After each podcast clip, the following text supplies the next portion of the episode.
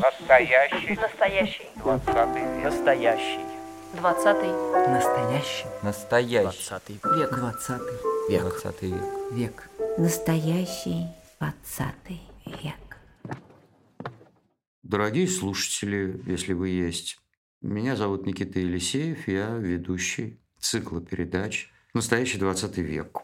С большим волнением я представляю вам одного из самых интересных людей нашей культуры, российской культуры, живущего в нашем городе, Сергея Георгиевича Стратановского. На мой взгляд, одного из лучших современных поэтов России, работающего в русской поэзии очень давно, с 68 года, если не ошибаюсь. Человека, начинавшего как поэт в рамках того, что он называет вторая культура, того, что может быть названо сам издатом или андерграундом. Человеком, который вместе с Кириллом Бутыриным создал и руководил, редактировал журнал «Обводный канал» не печатающегося поэта в советское время, поэта, который существовал только в своем издате. Первая его публикация была, насколько я понимаю, в сборнике «Круг». В 1985 году, если не ошибаюсь, она была, это была публикация вот этого клуба 81 людей из сам издата,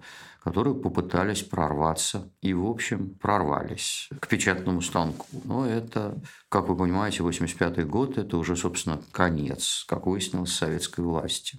Собственно, в этом самом круге я впервые его и прочитал. И прочитав его, я был потрясен. Первое стихотворение, которое меня потрясло, был «Агит Фарфор пролетарский». Какие-то вещи, над которыми я думал, и самое главное, которое я чувствовал, Сергею Георгиевичу Стратановскому удалось очень сформулировать, что ли, точно. Самое удивительное было то, что одно стихотворение, вернее, его, одну его часть я запомнил сразу, не заучивая. Оно сразу попало в мою память и там застряло. Главное, что было в этом стихотворении его финал, я не запомнил, настолько он был страшен. Настолько, опять же, точно Сергей Георгиевич Стратановский обозначил и обрисовал ту тесную нору, куда загоняют порядочного, талантливого человека – так что ему остается только одно – грызть подушку. И с той поры я слежу за поэзией Сергея Стратановского. Судьба подарила мне знакомство личное с Сергеем Георгиевичем, потому что он долгое время работал там же, где работал и я, и порой мы даже сидели рядом, бок о бок, как сейчас. Он работал в публичной библиотеке библиографом. Кстати, тоже довольно любопытный момент, который выделяет Сергея Георгиевича из компании его друзей, поэта второй культуры, которые, в принципе, долго нигде не задерживались, я так понимаю. Вот, между тем, Сергей Георгиевич Стратановский верно и честно, как настоящий госслужащий или клерк, в течение десятилетий ходил на работу в публичную библиотеку и очень ценил эту работу. И оброс там друзьями и подругами. И, конечно, я прочитаю то стихотворение Сергея Георгиевича Стратановского, которое меня потрясло и запомнилось сразу. Хотя я знаю, что это довольно мучительно поэтам слышать, как кто-то другой читает их стихи, потому что это их стихи, а другой их всегда читает по-другому. Вот. Особенно, когда, собственно, обламывается то, ради чего было написано это стихотворение. Потому что это слишком страшно. Вообще Сергей Георгиевич, конечно, трагический поэт, конечно. То ли Фрейда читать и таскать его басни в кармане, то ли землю искать, как пророческий посох бурьяне, то ли выйти назад, воротиться в общерусскую гать, в эту почву, кричащую птицей. Вот, кстати, лучший поэтический образ России – это вот эта болотистая почва, которая кричит птицей, вероятнее всего, выпью от боли своей и чужой. Это удивительный образ. И вот после этого я передаю слово Сергею Георгиевичу Сартановскому. То есть у меня такая к нему просьба. Раз уж я начал, предварил нашу беседу с вами Ками, так, может быть, вы предварите стихами и прочтете что-нибудь, что приличествует месту и времени, фонтанному дому и Дню Блума 16 июня 2022 года. Я не знал, что сегодня День Блума. Да, свиная почка и портер. Но я хочу некоторые уточнения внести то, что говорил Никита Львович. Действительно, здесь на родине, в России. Первая публикация моя была в коллективном сборнике «Круг»,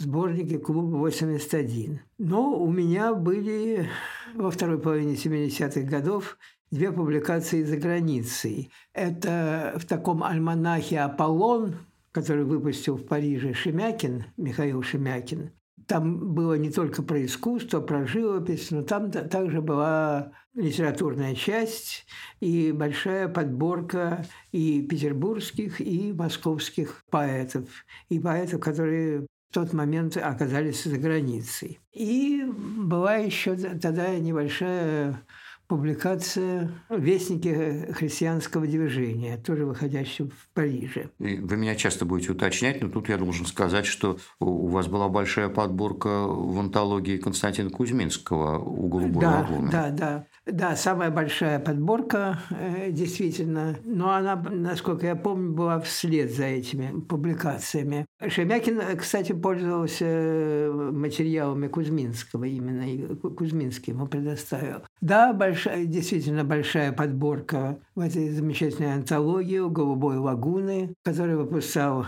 Константин Кузьминский там в Америке. И действительно, там было очень много, и все основные вещи, которые я написал в 70-е годы. Спешу заметить, что ваш цикл, который опубликовал Шемякин, назывался «В страхе и в трепете». Да. Стоит сказать, кто такой Константин Кузьминский. Это, кстати, очень неплохой поэт в каком-то смысле первый историк того, что называется вторая культура. Да, того, что вы ну, называете вторая культура, да. а мне больше нравится громкое слово underground. Ну, надо сказать, что слово underground. Это мы поговорим. Э, мы его не, э, не употребляли, этого слова. Оно появилось только в перестройку. И первоначально применялось по отношению к рок-музыкантам. Но это быстро перешло на литературу, а мы этого слова не употребляли. У нас было в ходу сочетание «вторая культура». Кто его автор? По всей вероятности, вот Юлия Вознесенская, которая вот жила тут недалеко, поблизости, на улице Жуковского, и в чьем доме, в чьей коммунальной квартире составлялся сборник «Лепта». Я помню, Юлия Вознесенская сказала, мы их, то есть Союз писателей тогдашний, поздравили со второй культурой. Впервые это э, словосочетание я услышал от нее. Поскольку мы находимся в доме музея Ахматовой, в фонтанном доме, то я хочу прочесть стихотворение 96 -го года «Смерть поэта». Я был на похоронах Ахматовой, причем был в Комарове. Есть такая фотография, несколько фотографий с Комаровского кладбища, и на одной фотографии несколько людей, два человека, несущие гроб Ахматовой. Это писатель Пантелеев и Ефим Григорьевич Эткинд. А в глубине там справа вот такой, э, такая чуть заметная фигура в очках – это вот я. Ну вот отчасти в этом стихотворении «Смерть поэта» некоторые детали который я помню сам, а некоторые детали, например, как встречали э, гроб с телом Ахматовой там в аэропорту, я при этом не присутствовал, слышал только рассказ. Смерть поэта Ахматовой необходима бумага, о кончине бумага с заключением врача о причине. Смерть гражданки Ахматовой от санинспекции транспортной не получено санкций на перевоз, переброс тела к волнам балтийским, тени к водам последним, литейским. Смерть поэта Ахматовой, самолет в Ленинграде сошла, страпа пьяная кодова, хохоча и бренча на гитаре. Вероятно, туристы, малиново-парусный клуб, после выдали гроб, где у вас накладная на труп. Смерть какой-то Ахматовой, запретил исполком Сестрорецкий, волей власти советской, закаранивать лиц непрописанных в Сестрорецком районе, на кладбищах местных, районных, в том числе в Комарове, где Ахматова ваша была, не жилицей, а дачницей. Ах, писала стихи, ну и что? Это каждый, кто пишет, захочет. Смерть поэта Ахматовой за поселком на хвойном погосте Снег последний, прощальный, И лыжник какой-то случайный, За оградой глазеющий, В двух шагах от разверстого зева Ямы только что вырытой. Ну вот последняя деталь, лыжник какой-то случайный, это реальная деталь. Я действительно помню, что где могила Ахматовой, там дальше забор, и да, там дальше лес. И я помню, что два лыжника вышли из этого леса, и вот стояли почти, на, почти напротив могилы, случайно оказавшись свидетелем исторического события. Знаете, раз уж мы заговорили об Ахматовой, хотя я это хотел поместить в конец, насколько я понимаю, насколько я чувствую, поэтика Ахматовой для вас, в общем, далека. Но вот все-таки несколько вопросов. Первое, ну, раз уж мы в фонтанном доме. Когда вы впервые услышали о такой поэтессе Ахматовой? Когда прочли впервые ее стихи? И какие тексты Ахматовой вам ближе, интереснее? Об Ахматовой я услышал ну, достаточно давно я не слышал. А прочел, прочел, по-моему, в классе девятом. Ага. Вот. 44-й год рождения. Это какой год? Э, это 62-й. 62-й, ага. Да, 62-й. Вот. Прочел я, как я помню, сборник, та книга, которая была издана в конце 30-х годов. Там было много ранних стихов, надо сказать. По-моему, это 40-го года. Угу. Это да, 40-го года. 40-го года, да. да 40-го это, года. Скажем Сборника... так, Бериевская оттепель. Э, да. Тогда, а, тогда, вот. тогда аж умудрились издать Игоря Северянина, который только-только... Говорят, что как бы Сталин разрешил. Существует такая легенда, что он увидел Светлану, свою дочку, переписывающую стихи Ахматовой там в тетрадку и сказал, зачем переписывать, давай издадим там. Тут, то есть что-то, что-то шевельнулось его да, зам, да. замшелой косматой душе. Он решил сделать девочкам подарок в конце концов. Будет что читать. Ну, что да, вот. И вот издали. Вот эту книгу я помню, прочел. Потом появился такой маленький зеленый сборник. Бег времени, что ли? Нет, бег времени было это уже когда я учился на филфаке появился этот бег времени. Это была такая сенсация, все гонялись за этим сборником. Да. А до бега времени была такая маленькая зеленая книжечка, но там было очень мало. И сама Ахматова, как известно, этот, э, да, этот э, сборник не любила. Там было, я помню, ее э, такое краткое предисловие, где она писала о себе, обходя, так сказать, все острые углы там. там Это да, она сказать, умела. Вот. Так получалось, что человек впервые слышит это имя и, прочитав это предисловие, подумает, ну что, вполне благополучно жила там, так сказать, занималась Пушкиным, там, вот. Была в Италии, там, так сказать, вот. Премию получила. Э, да, вот так вот.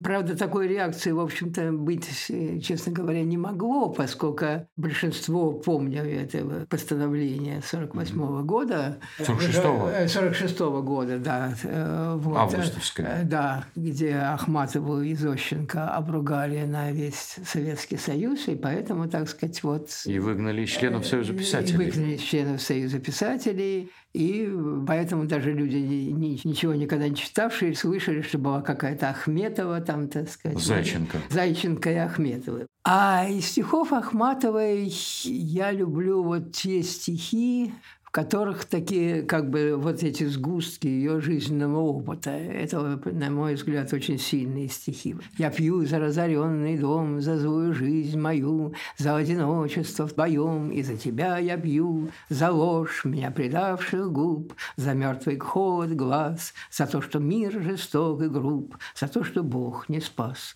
По-моему, это гениальные стихи. А с, с э, пьяными на лавке возле кабака – с пленными на лавке грузовика под густым туманом над Москвой рекой, С батькой-атаманом в петельке тугой, Я была со всеми, с этими и с теми. А теперь осталась я сама с собой. Ну, это хорошо, но это мне как-то меньше нравится, поскольку на нее все-таки не очень органично. Вот э, батька Атаман там-то, так сказать, вот. Краснов, если я ошибаюсь, имеется в виду Петр Краснов, который был повешен в августе 46-го. Ага.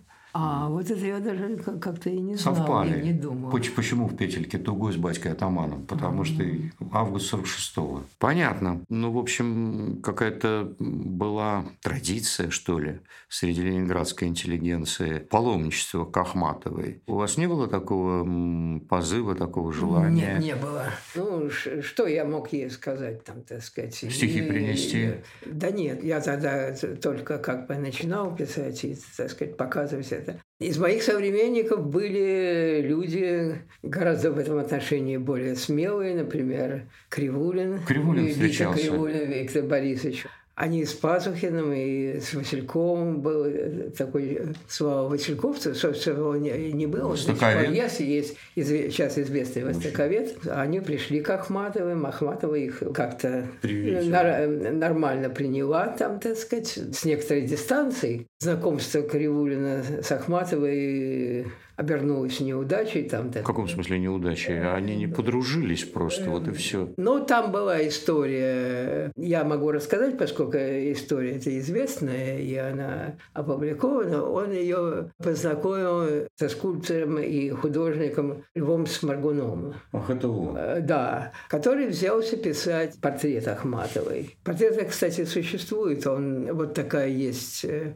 подборка, э, сделанная музеем Ахматовой Ахматовой, так сказать, портретов Ахматовой, и там есть этот портрет. В общем, сделал какой-то рисунок, потом, по-моему, это акварельный портрет был. Принес ей, Ахматова сказала, ну, меня многие писали, но такой гадости я еще ни, ни разу не видела. Нет, она, она сказала резче. И, в общем, если учесть, что она около моря родилась, и, по-моему, в Одессе, если я не ошибаюсь, вот, она сказала, я похожа на торговку с одесского привоза. Ну, полно. То есть обидел. Ну, а Кривулин-то здесь при чем? А Кривулин тоже из-за этого пострадал, потому что она ему сказала, с кем вы меня знакомите. И я всегда подозревала, что у вас нет вкуса.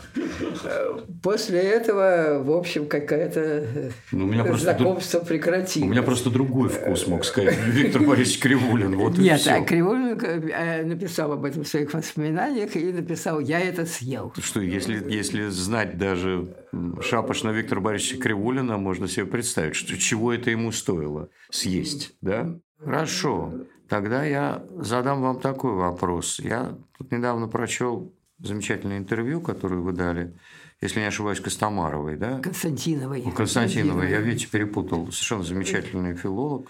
Вот, как-то даже, опять же, робость охватывает. То есть, на хороших оборотах работает. А, скажите, там интервью вынесено заглавие, ваши слова. Поэт – всего лишь профессия в ряду других профессий. И меня это заинтересовало. Профессия ли поэт? Ну, скажем так, если говорить о том, что, в общем, является важной составляющей профессии заработок, профессия поэта, которую вы уже обладали в советское время, никакого заработка вам не приносила, а наоборот приносила опасности. Да и сейчас я не думаю, что поэзия может приносить хоть какой-то заработок в очень редких случаях. Причем во всем мире, потому что любой поэт так или иначе занимается еще чем-то. Да, Модан был лектором, Бродский был лектором, Фрост был вообще фермером. Ну, там можно перечислять много. Так вот, профессия ли это поэт или это что-то другое? А если это профессия, то как определить профессию? Да? Ну, нужно сказать, что я это несколько сказал, несколько, конечно, полемическом задоре каком-то, так сказать, возражая против романтического представления о поэте. И это несколько провокационное заявление. Вырванное из контекста мной. Нет, ну и, и Константинова тоже ее вырвала из контекста и поместила, так сказать. Но я даже, даже не против этого, потому что такой провокационный заголовок, он заставляет как бы прочесть. Вообще в европейской культуре, если брать не только, так сказать, Россию и все, в общем, к поэтам как бы относились подозрительно. Ну, понятно, что, скажем, музыканту нужно учиться для того, чтобы, так сказать, стать музыкантом, так сказать. Вот. Для того, чтобы стать композитором, надо mm-hmm. учиться. Для того, чтобы стать художником, нужно длительную такую школу пройти, mm-hmm. актером. Вот. И действительно, и музыкант, и художник, их можно рассматривать как профессии. И билетрист. Э, да. Если человек пишет роман или даже новеллу остросюжетную. Да. да. Получать деньги за стихи это редко кому удавалось, вот, в общем. И поэт как бы, ну, особенно это вот э, для Франции характерно, как бы становился частью богемы. То есть, ну, а вот в России как было. В XVIII веке, собственно говоря, были только придворные поэты. На государственные службы. Э, да, на государственные службы. Им давали сказать, заказ, они выполняли. Да, заказ, они выполняли, там, так сказать, вот, э, вплоть до, так сказать, Державина. Вот. Да, в общем, и у Пушкина был такой заказ. Клеветникам России Бородинская годовщина явно заказные стихи. Ну, я думаю, что это был внутренний заказ все-таки, не внешний. А вот Полтава, тоже был внутренний заказ, э, я думаю. Он сам писал, э, пишу Полтаву, поэму барабанную, так сказать. Вот. Он хотел быть, э, в общем, действительно поэтом империи. Поэт, наверное, не профессия в том смысле, что как бы денег она не приносит. И поэту обычно приходится, так сказать, заниматься чем-то другим. И это не только у нас, это вот в Америке, например, поэтам при каких-то университетах университетах, читает какие-то курсы, вот так вот. Если брать знаменитых европейских поэтов, то вот, например, там Элиот служил в банке долгое время, там, сказать, был банковским клерком. Потом, когда уже стал известным, там, э, он уже Готфрид Бен был... Переставили, да. А Готфрид Бен был врачом-венерологом. Брехт э, драматургом. Э, да. Кто-то, скажем, служил и в библиотеке, как я. Вот Лекон Делин, например, был библиотекарем. Скажите, пожалуйста, у меня такой вопрос. Почему вы так не любите слово «андерграунд», касающийся... Вы вроде как уже объяснили, что вы так себя не называли, но из этого ровно ничего не следует. Гёзы тоже себя не называли гёзами. А, и, и, и санкюлоты себя санкюлотами не называли. Это пришло извне. Почему вы так привержены слову «вторая культура»? Ведь, в общем, термин «вторая культура», он не очень точный. Потому что, как тот же Виктор Борисович э, Кривулин говорил, никакая мы не вторая культура, мы настоящая культура. Что тоже является неверным, потому что, в принципе, среди печатающихся поэтов и писателей были люди вполне достойны. От Трифонова и Аксенова до Слуцкого и Левитанского. Вот. Э, и потом в самом вот этом термине «вторая культура» есть, как это ни странно, нечто уничтожительное, уничижительное, потому что первая есть, а есть вторая. Значит, вторая на втором месте. Так получается. Вот интересно. И потом все таки согласимся с тем, что культура, как бы ее не разделяли, политики, идеологи, власти, особенно тоталитарные, она все-таки едина все-таки едино. Так вот, мне интересно, потому что я не раз видел, как вы морщитесь, когда говорят слово «underground». А почему это вам так не нравится? Ну, в общем, сейчас я уже привык, надо сказать. Можно. Да. То есть я могу я, говорить я, underground. Я уже привык. Ну, а потом, как э, поэту, мне какая-то слишком э, сильная англизация, так сказать, ага. русского языка вызывает некоторое сопротивление. Понятно. Вот. Мне-то как раз нравится слово underground, потому что оно очень звонкое с одной стороны. С другой стороны, если брать подполье, да, это буквально перевод подполье, то там появится некий политический подтекст тогда, как вы, в общем, можно сказать, что политикой не занимались. Вы всего лишь писали то, что вы видели, то, как вы хотели писать, и хотели, чтобы вас напечатали. Да? Вот и все. Ну, в общем, хотели, да. Сергей Георгиевич, я знаю, что это странно, но мне очень понравился ваш, ваш, ваш рассказ о том, как вы однажды пришли, кажется, в «Звезду» со своими стихами. И как там встретились с Глебом Горбовским, у которого тоже хватало непечатных стихов. Помните, вы мне рассказывали? Что-то я не, не помню. И что-то, что там это, Вот это интересно. Было, я, это я чувствую, интервью хорошее получается, черт возьми. Вот, ну как? Ну вы там представили свои стихи, читали, вот. Ну там что-то вас поругали немножко, сказали, что так не пишут. Вот. А потом вдруг Горбовский поднял отуманенную винными парами голову и сказал, «Вы что, ребята, думаете, революция будет?» Никакой революции здесь не будет. И снова упал А это, головой. не- э, это не в «Звезде» было. Ну вот, Э, Уточнение. Это, это не в «Звезде». Это было... Сейчас не существует, по-моему, журнал «Аврора». вроде как где-то теплится его странная жизнь на задворках бывшей столицы Великой Империи. Ага. Редакция была, кстати, здесь на, на Литейном. Это было как раз в период, как я помню, как раз создания лепты. И после того, как э, мы эту лепту собрали, мы ее предъявили вот, в Союз писателей. В Союзе писателей не знали, что с нами делать. Мы ждали какого-то ответного письма. Но известно, что вот Гранин, который тогда был председателем Союза писателей, сказал, не нужно им отвечать. Вот так вот. Но, тем не менее, как бы было, поскольку явление это все-таки существует, надо было что-то с нами делать. Я помню, пригласили несколько человек. Там, я помню, был и Бо- Борис Иванович Иванов, и Кривулин, Широли, точно. Редактором тогда «Авроры» был Тарапыгин, я помню, и он с нами говорил. И я помню, что Карбовский э, при этом присутствовал. У Горбовского был такой вид э, совершенно как бы на все рукой махнувшего человека. И он, я помню, сказал, вы думаете, что будет революция? Никакой революции не будет. Вот так вот.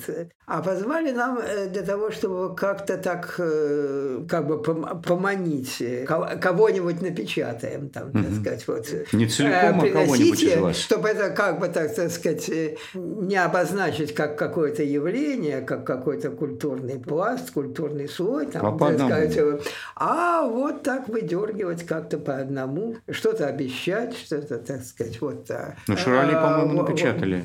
Широли напечатали. Некоторым обещали, вот, кстати, вот, например, Олегу Ахапкину приняли даже в этот, была при Союзе писателей такая, как это называлось, то ли Союз литераторов, что ли. А, так сказать, Литфонд. так- да, Литфонд, да, да, так сказать. Вот Пастернак являлся членом Литфонда, так сказать, и умер как член Литфонда. а И Ахматову, когда Э, выгнали из Союза писателей, в Литфонде оставили. так вот, была такая несколько с- странная организация. Там были э, либо полные графоманы, которых стыдно было принимать в Союз писателей, либо какие-то люди, жаждущие приема. И, в общем, его э, приняли, обещали как бы сборник. Он действительно это, составил какой-то сборник, но в Лениздате редактор ему сказал, вот, это не пойдет, это не пойдет, и это не пойдет. Тогда он забрал рукопись и больше с этим дела не имел. А Шароли удалось э, в 1975 году, но тоже, э, кажется, э,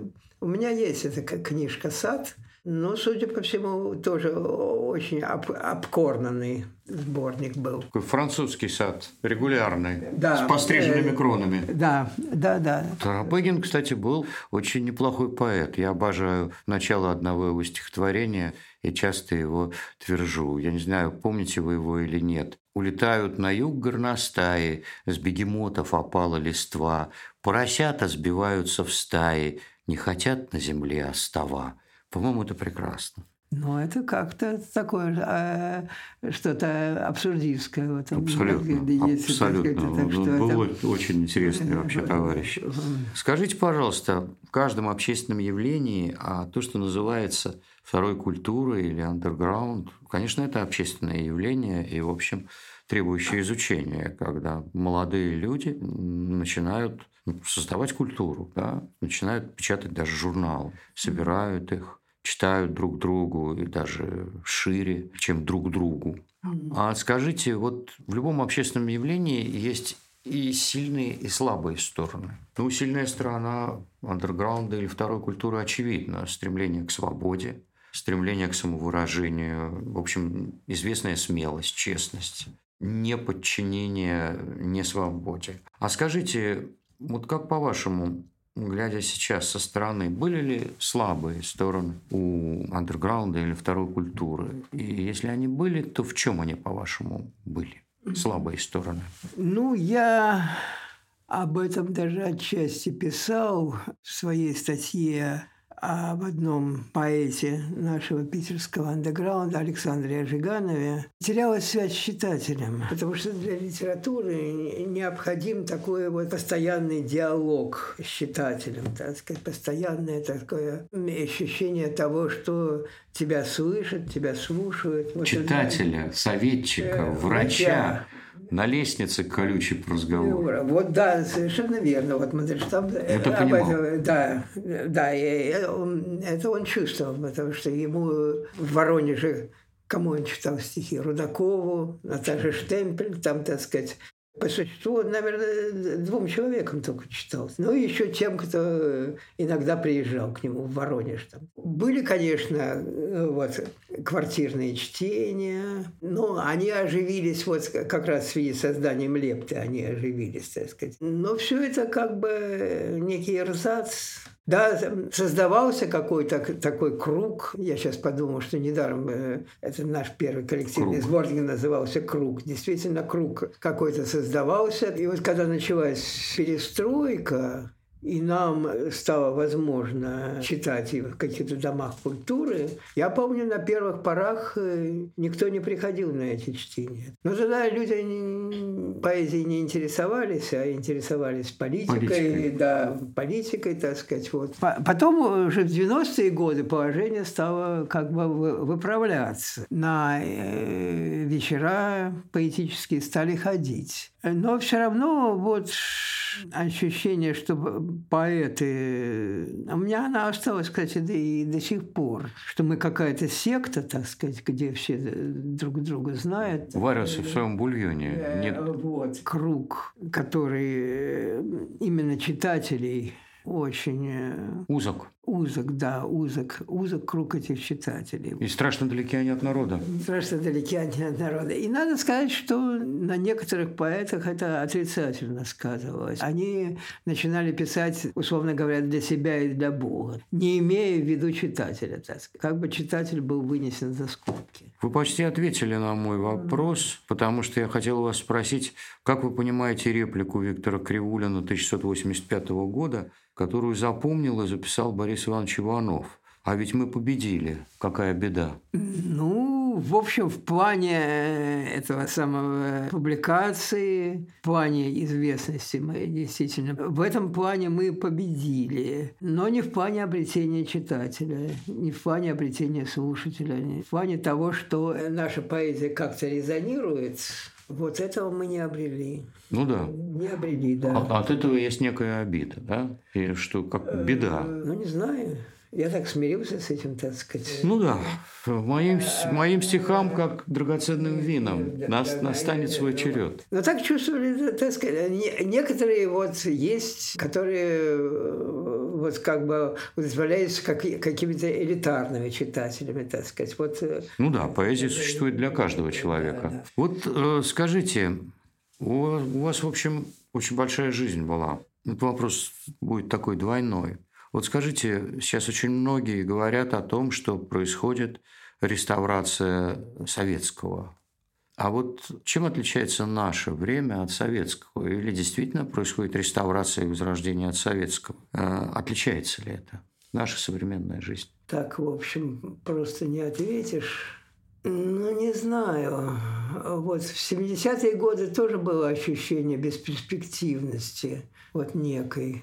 Особенно ну, вот в начале 70-х. После Пражской весны. Да, потом оно стало преодолеваться. В частности, самоиздат, самоиздатские журналы, вот это э, лепта, о которой я говорил. Это было все преодоление вот этого чувства, так, так сказать, что ничего не будет там, и э, вообще, как Горбовский говорил, что никакой революции не будет. Только подушку кусать остается. Да, что это так. Мы все время как бы жили в таком вот состояние от отчаяния к надежде, примерно так, так сказать. Не теряли отчаяние? Э, да, не, э, отчаяние не теряли. С сегодняшнего дня, ну, мы сейчас уже не только я. Вот кажется, у Вячеслава Иванова были такие строки, так, так сказать, возродилась Троя, когда лежала Троя сожжена. Он имел в виду, что вот э, Троя была совершена, разрушена, но вот оказался Эней, который там, так, так сказать... Рим построил. Построил Рим, да, примерно так вот. Историю не повернуть вспять.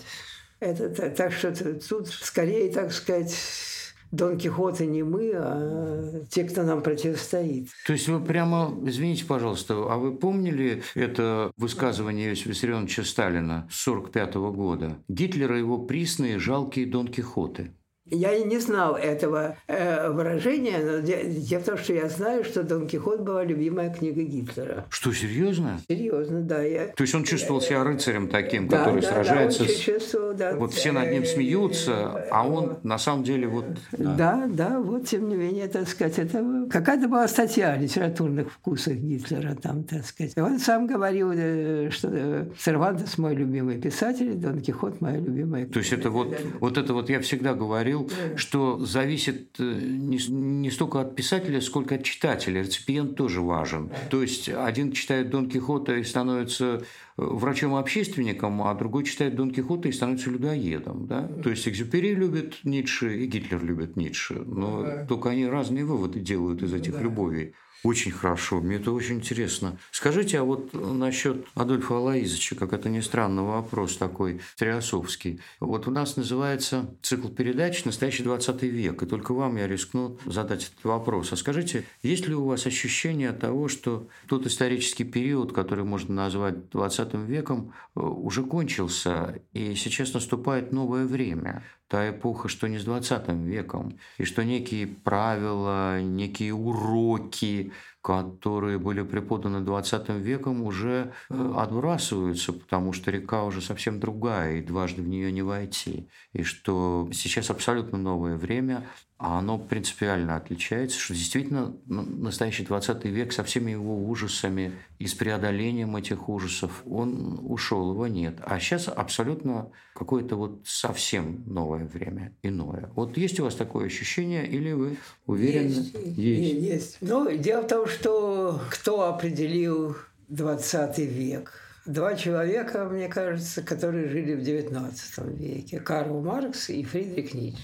И они задали тон всему 20 веку. Задали тон в кровавой той игре. Вот. Я бы, простите, я бы добавил к ним еще одного, потому что диады волят триады, Бог Троицу любит. Да. Карл Маркс, Фридрих Ницше и Зигмунд Фрейд, конечно. Я думаю, так. Может быть, хотя в этом контексте я о Фрейде как-то не думал. Хоть и таскали его басни вот. в кармане. Во всяком случае, Фрейд не основал идеологии, вот, там, так сказать, вот.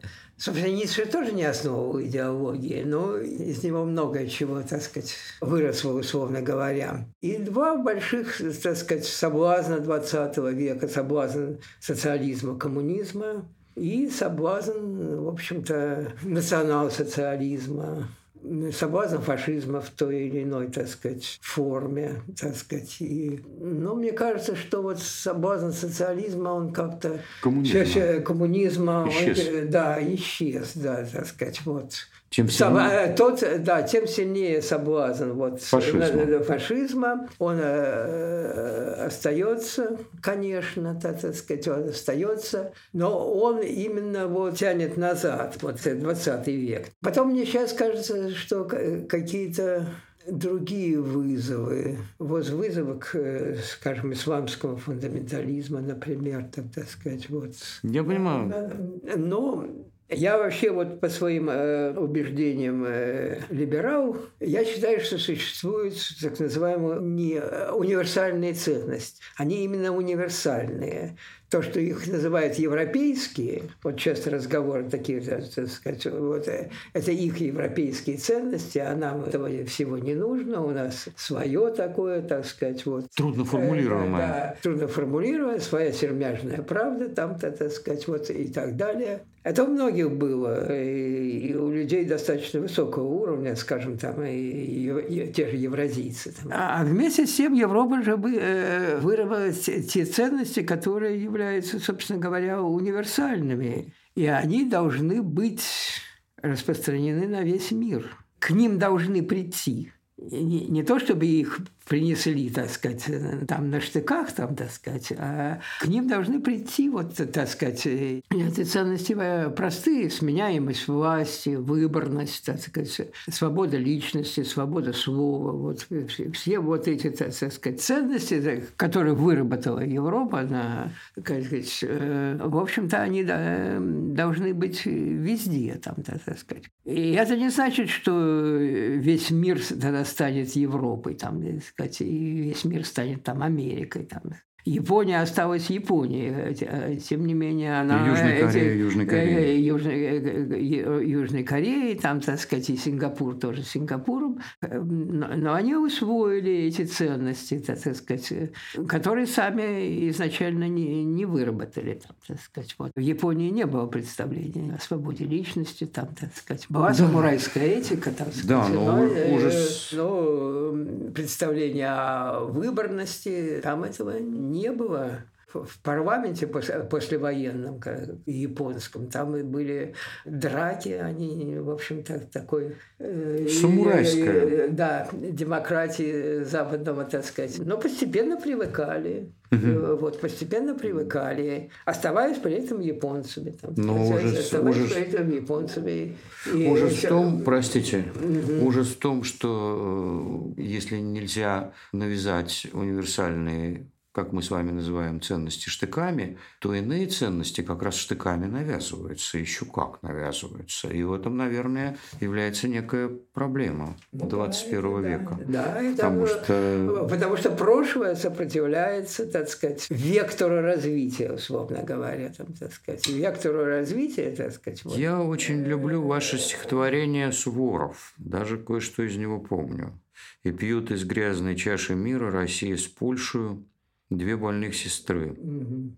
Вот времена меняются, и я понимаю, что это странный вопрос. Но если бы сейчас пришлось бы написать нечто о столкновении империи, России с польской революцией, вы бы точно такое же стихотворение написали? Или вы бы несколько изменили пафос? Я помню, как, в общем, большинство слушателей было несколько удивлено и даже возмущено анализом этого стихотворения, произведенным Олегом Юрьевым, который утверждал, что, по сути дела, это Ода Суворову, великое оправдание того, которого ославит Фрейдович укором, намеком и осудит гневный либерал. Вот именно сейчас, как бы вы подошли к этой теме, когда, с одной стороны, мятежей болван, да, если вера с вольностью этот мир покинет, если землю деспотизм, гордыня злая всю займут, затопляя, победителей казня, их мольбам не внемля, Бог, как свой редут Ордон, взорвет свою землю, Мицкевич, да? А с другой стороны, вот э, верный слуга империи Суворов. Ну, что сказать? Юрьев-то прав. Дело в том, что это произведение было Суворов, я его как бы неспроста написал. Это какая-то внутр... была такая внутренняя борьба с империалистом во мне. Там действительно есть восторг перед э, империей и все такое прочее, так сказать, вот действительно. Поэтому, может быть, в силу этого такой внутренней противоречивости этого произведения оно и удалось. Потому что как бы сознательно я хотел сказать одно, подсознании у меня был некий, так сказать, вот некий такой восторг перед мощью, так сказать, империи у меня присутствовал, у меня был. Вот Воплощенный в слабом, нелепом, э, э, хрупком вот, человечке. Э, вот. Кстати, вот тут насчет Суворова я хочу сделать одно замечание. Ну, там главный эпизод, так сказать, в этой моей мини-поэме – это взятие Праги, угу. предместье Варшавы, которое произошло по специфичеству, там вырезали, так сказать, Все население, да. Но дело в том, что сам Суворов такого приказа не отдавал. Известен его приказ, э, где он э, написал, значит, сдающихся в плен щадить, с бабами, со стариками, детьми не воевать. Но он был человек, э, очевидно, знал, что это все равно это не будет выполнено, поскольку в процессе битвы, так сказать, очевидно, это не, невозможно. европейских войск возможно? Э, ну, не знаю. Давал ли он такой приказ э, перед Измаилом? Не знаю, скорее всего, нет, потому что как, как бы поляки для него были европейцы, а в Измаиле, возможно, жил не, неизвестно кто, болгары, там, валахи. Все. Да, турки, хотя да, там только турецкий, по-моему, гарнизон, только, только гарнизон конечно, был, да. так сказать. А, а основном, по-моему, это был болгарский город. Тем не менее, там резня там была. Вот. Конечно, а, как и в Праге. Но если люди да, привыкли а резать в Измаиле, то почему им вот. не делать то же самое в Праге? Суворовские Нет. солдаты же были, в общем, э, крепостные по своей психологии, так сказать. Это и были... их, почему появились вот эти суворовские чудо-богатыри?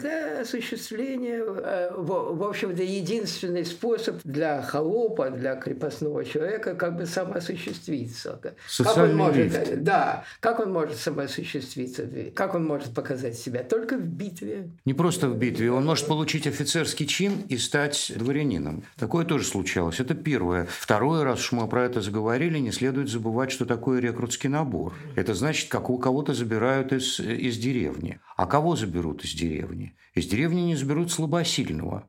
И из деревни не заберут хорошего работника. Из деревни заберут хулигана, от которого вся деревня стонет. То есть вот из этого хулиганья, ну, из горючего социального материала набирают армию. Что это за армия? Ну, это понятно, что. Это и есть те самые чудо-богатыри. Это хулиганье, от которого стонет и община, и э, помещик. Значит, вчера он амбар поджег, Позавчера девку изнасиловал. Вот родимые. Там они, конечно, воют все, когда они его провожают в армию. Но это вой так, это ритуал. А на самом деле, господи, наконец-то Ванька ушел. Опять ну, там стекло не разобьет или еще что-нибудь не сделает. Вот и все. Вот, собственно, вот эта вот горючая масса, которую в деревне оставлять нельзя. Они там черти что натворят. Может, второй Пугачевский бунт устроят. Их отправляют в Измаил, Прагу и вперед. Ну, еще куда-нибудь. Ясненько, но вы не ответили мне на вопрос, на самом деле. Вот сегодня бы вы написали, сегодня стали бы вы спорить с империалистом в своей душе? Или этот империалист куда-то ушел? Ну, сейчас ушел. Так сказать. Да, все. Пожалуй, единственный момент, когда я чувствую красоту империи, когда я выхожу на стрелку вот с э, Петроградской стороны, у Петропавловской крепости, и вижу эту панораму, что-то такое имперское во мне появляется, так, так сказать. Построен... Я, я, чувствую, что, что красота, э, что красота какая-то в этом была. А вот э, свое какое-нибудь сегодня сегодняшнее состояние и настроение не политическое, вы не могли бы проиллюстрировать каким-нибудь стихотворением своим или чужим? Ну, сегодняшнее состояние я не могу. Не поэтическое. Вот. Э, Уж больно оно не поэтично, да? Да, да, да. Я вообще не пишу с 18 -го года, там, так сказать, вот. Сейчас я, собственно, пишу только вот статьи, прозу, может быть, к прозе, может быть, возвращусь. Но вот последнее мое прозаическое произведение было «Александрийский папирус». В 19 году было угу. опубликовано.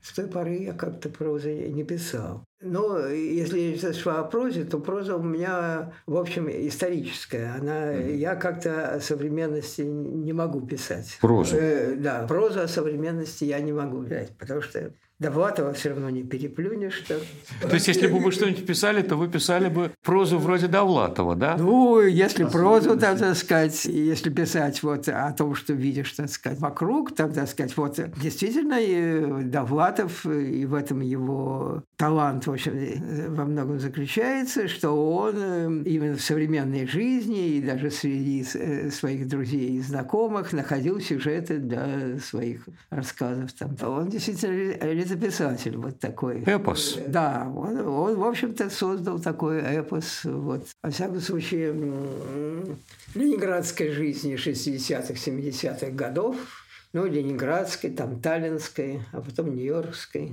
Тут, тут интересно, что говоря о современности и о том, как ее можно воплотить в прозе, вы вспомнили Довлатова, который, в общем, при всем внутреннем и своем трагизме комический писатель. Ведь правда? Ну, он умел, у него было свойство вот, подмечать что-то комическое. Тем не менее, жизни, значит, сказать, что... Вот, это гоголевское свойство. То есть ощущение трагикомизма нынешней жизни вас не покидает, ну, понятно, как и всех нас. Сергей Георгиевич, Владимирович, прочтите какое-нибудь стихотворение. Пожалуйста, я даже не знаю, как бросить мостик, потому что я хотел бы послушать, как вы читаете какое-нибудь стихотворение, которое вы хотите прочесть. Потом я задам еще пару вопросов, и мы прекратим. Я прочту три маленьких стихотворения, которые для меня, в общем-то, очень важны и значительные. Ну, вот такое стихотворение 1977 года «Строки к, э, к историку». А обращена она к моему, ну, можно сказать, другу Арсению Рогинскому, ныне уже покойному, человеку замечательному, политзаключенному, а потом основателю, э, основателю общества «Мемориал», ныне объявленным иностранным агентом. Вот. Он, же, он же сел именно за то, что он участвовал в сборнике, тогда он назывался «Память», позднее «Минувшее», да. и он собирал там потаенную историю 20 века. Причем собирал в том числе сведения о красном терроре. Вот, и как, чего там только не было. От воспоминаний черносотенцев до воспоминаний эсеров в этом сборнике. И вот за это, собственно говоря, по сути дела, он был арестован. Да. Строки к историку Арсению Рогинскому. Перепись мертвых исчезнувших делается для живых, перепись их поступков, великодушных и жалких, Память об их дыхании, трудном бушвате стужи, Память об их архивах в пламени воровском. Нынче ветятся их вдовы в нищенских комнатухах, Дарят друг другу иконки, христосуются на Пасху, Спрашивают у историка, веруете или нет, Шарить в углах беспамятства и находить свидетельства. Жизни давно утраченной, списанной на утиль, шарит в стране беспамятства, вот ремесло историка, дело разведчика Божьего, праведный шпионаж. Праведный шпионаж – это хорошо, особенно если учесть, что мемориал объявили иностранным агентом. Вот, да. Сеня знал это стихотворение, оно ему нравилось еще два стихотворения. Вот одно стихотворение 14 года, которое э, тоже для меня принципиально и как бы обозначает мою позицию как поэта, литератора. Он сказал, что поэзия – это бегство от реальности в разные разности, в детство, в рифмы, в ритмы, тогда как в реальности мерзости и локальные битвы. Что ж, согласен, что бегство, но и свидетельство тоже стихотворение 13 года. Длится суббота Бога, мир сотворен и отдан, Бовадение людям, и человек, а не Бог с тех пор, Полноправным хозяином буйнотравной и проблемной планеты стал с тех пор. Газы, убойные бомбы, броня акулы в морях И по суше ползущие бронезавры, вот дела рук его, рук человека, не Бога. Газы убойные, бомбы, длится суббота Бога, длится сон его звездный, и поэтому зреет в умах мысль о новом Спасителе.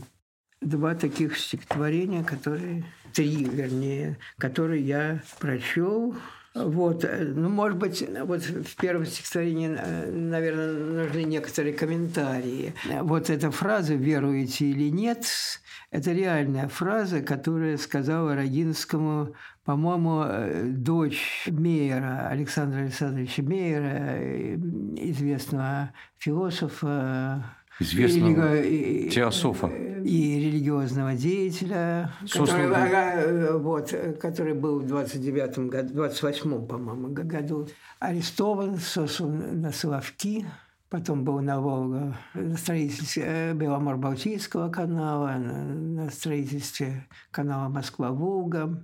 А умер 1939 году здесь, в Питере. Удалось ему вернуться в Ленинград, в Мариинской больнице. Но Сеня, я так называю Арсения Борисовича, он ее разыскал, беседовал с ней, там, так сказать. Кстати, впервые эту фамилию Мейера я услышал именно от него. Потом я стал им интересоваться. Вот в словаре сотрудников публичной библиотеки есть моя статья. О Мейере, да, то, что он работал нем, в библиотеке. Да, о нем, да. Сколько он некоторое время работал в библиотеке. Но э, на эту тему меня навел, и на интерес к нему я навел именно Синерогинский, я очень его... А он воспоминания печатал о, о Мейере, вдовы его? По-моему, да. Сейчас я не помню. Но вот сбор сборник трудов Мейера, который был издан в Париже, он есть в публичке, кстати, так сказать, собрал не он, а э, тоже э, его сотрудник, тоже ныне покойный, э, Саша Добкин, Александр Иосифович Добкин. Скажите, я, пожалуй, закончу нашу беседу. А как вы оцениваете состояние современной российской поэзии? Вот глядя на нее, со стороны или изнутри, снутри, как говорит Набоков? Очень высоко. Поэзия европейского уровня, на мой взгляд. Серьезно? Да, да. Я боюсь в интервью называть имена. Угу. Э, Потому что других не назовете. Э, ну да, да я понимаю. Других не назову. Но я считаю, что многие выдающиеся поэты, там, так сказать, вот но опять же не буду, э, назовешь одного, другой обидится, так сказать, вот, что не назвали, так сказать. Поэтому... Так, а скажите, тогда я, знаете, что сделаю? Я вас попрошу, чтобы вы завершили чтением какого-нибудь своего любимого стихотворения, чужого. С удовольствием. Можно двух? Пожалуйста. Они небольшие. Я люблю два стихотворения Пушкина. И, кстати, оба они переложения. Одно из них – это переложение из библейской книги «Юдифь», но это не оконченное стихотворение. Пушкин его оборвал, очевидно понимая, что он уже сказал все, что он хотел сказать. То есть он передал дух Библии. Ну, и... Э, можно считать, что это как бы такой стиль нон-финито, как говорят, так сказать. Открытый стиль, финал. Да, стиль принципиального отрывка. Когда владыка ассирийский народы казнью казнил, И Алаферн весь край азийский его десеницы покорил, Высок смирением терпеливым и крепок верою Бога сил, Перед сатрапом горделивым Израил, вы не склонил во все пределы Иудеи, Проникнут трепет Иереи, Одели в ретище в алтарь. Народ забыл, объятый страхом, Голову покрыв золой и прахом, И внял ему Всевышний царь. Притек сатрап к ущельям горным, И зрит их узкие врата, Замком замкнуты непокорным, Стеной, как поясом узорным, Припоясалась высота. И над тесниной торжествуя, Как муж на страже в тишине, Стоит белесь, витиуя В необоримой вышине. Сатрап смутился изумленный, И гнев в нем душу омрачил, И свой совет разноплеменный Он любопытный вопросил, Кто сей народ, и что их сила, И кто их вождь, и от чего Сердца их дерзость воспалила их надежда на кого? И встал тогда сынов Аммона, военачальник Ахиор, и рек, и Лаферн Сатрона, к нему склонил и слух, и взор. Хорошо. Второе стихотворение, которое я хотел бы прочесть... Очень актуальное стихотворение. Да. «Сатрап и вольный народ». Да. И они сталкиваются. Да. И кто победит? Да. Вот вопрос. Второе стихотворение, тоже мной любимое, это переложение из Горация. Кстати, недавно вот Сергей Завьялов делал переводы из Горация, то и это стихотворение тоже перевел. Стихотворение э, у Пушкина, опять же, не перевод, а переложение. Но э, переложение достаточно точное по смыслу. Кто из богов не возвратил того, с кем первые походы и брани ужас я делил, когда за призраком свободы нас бруд отчаянный водил, с кем я тревоги боевые в шатре за чашей забывал и кудри плющему виды сирийским миром умощал, show ты помнишь час ужасной битвы, Когда я трепетный кверит Бежал, нечестно брося щит, Творя обеты и молитвы, Как я боялся, как бежал, Но Эрми сам внезапной тучи Меня покрыл и вдаль умчал, И спас от смерти неминучей. А ты, любимец первый мой, Ты снова в битвах ощутился, А ныне в Рим ты возвратился, В мой домик скромный и простой, Садись под сень моих пенатов, Венки готовы, не жалей, Ни вин моих, ни ароматов, несите чаши, мальчик, лей, теперь не кстати воздержание, как дикий скиф, хочу я пить, я с другом праздную свидание и рад рассудок утопить. А можно еще одно? Да. Я прочту стихотворение Пушкина о Крыме, но непонятно, э, в общем, до сих пор ученые как бы спорят, кому оно обращено. Считается, что к Мицкевичу с ее крымскими сонетами. Скорее всего, это так. Ну, сейчас появилась какая-то другая теория, что имеется в виду кто-то из грузинских поэтов, так сказать. Но я не придерживаюсь этой теории, поскольку э, крымские сонеты-то он точно знал, там, так сказать. Я очень любил. В прохладе сладостный фонтанов И стен, обрызганных кругом, Поэт бывало тешил ханов Стихов гремучим жемчугом. На нити праздного веселья Низал он хитрую рукой Прозрачной лести ожерелья И четкий мудрости золотой. Любили Крым сыны Саади, Порой восточный Красновай Здесь развивал свои тетради И изумлял Бахчисарай. Его рассказы расстилались, Как эреванские ковры, Ими ярко украшались Гиреев ханские перы. Но ни один волшебник милый, Водитель умственных даров, Не вымышлял с такой силой Так хитро сказок и стихов, Как прозорливый и крылатый Певец той чудной страны, Где мужи грозные косматы, А жены гурьям равны. Спасибо. Вот на этом я поблагодарив Сергея Георгиевича за все, что он сказал, и за все, что он прочитал, заканчиваю нашу беседу из цикла «Настоящий 20 век», 19, 18 и все другие. Спасибо, Сергей Георгиевич. Спасибо тем, кто нас слушал. Спасибо.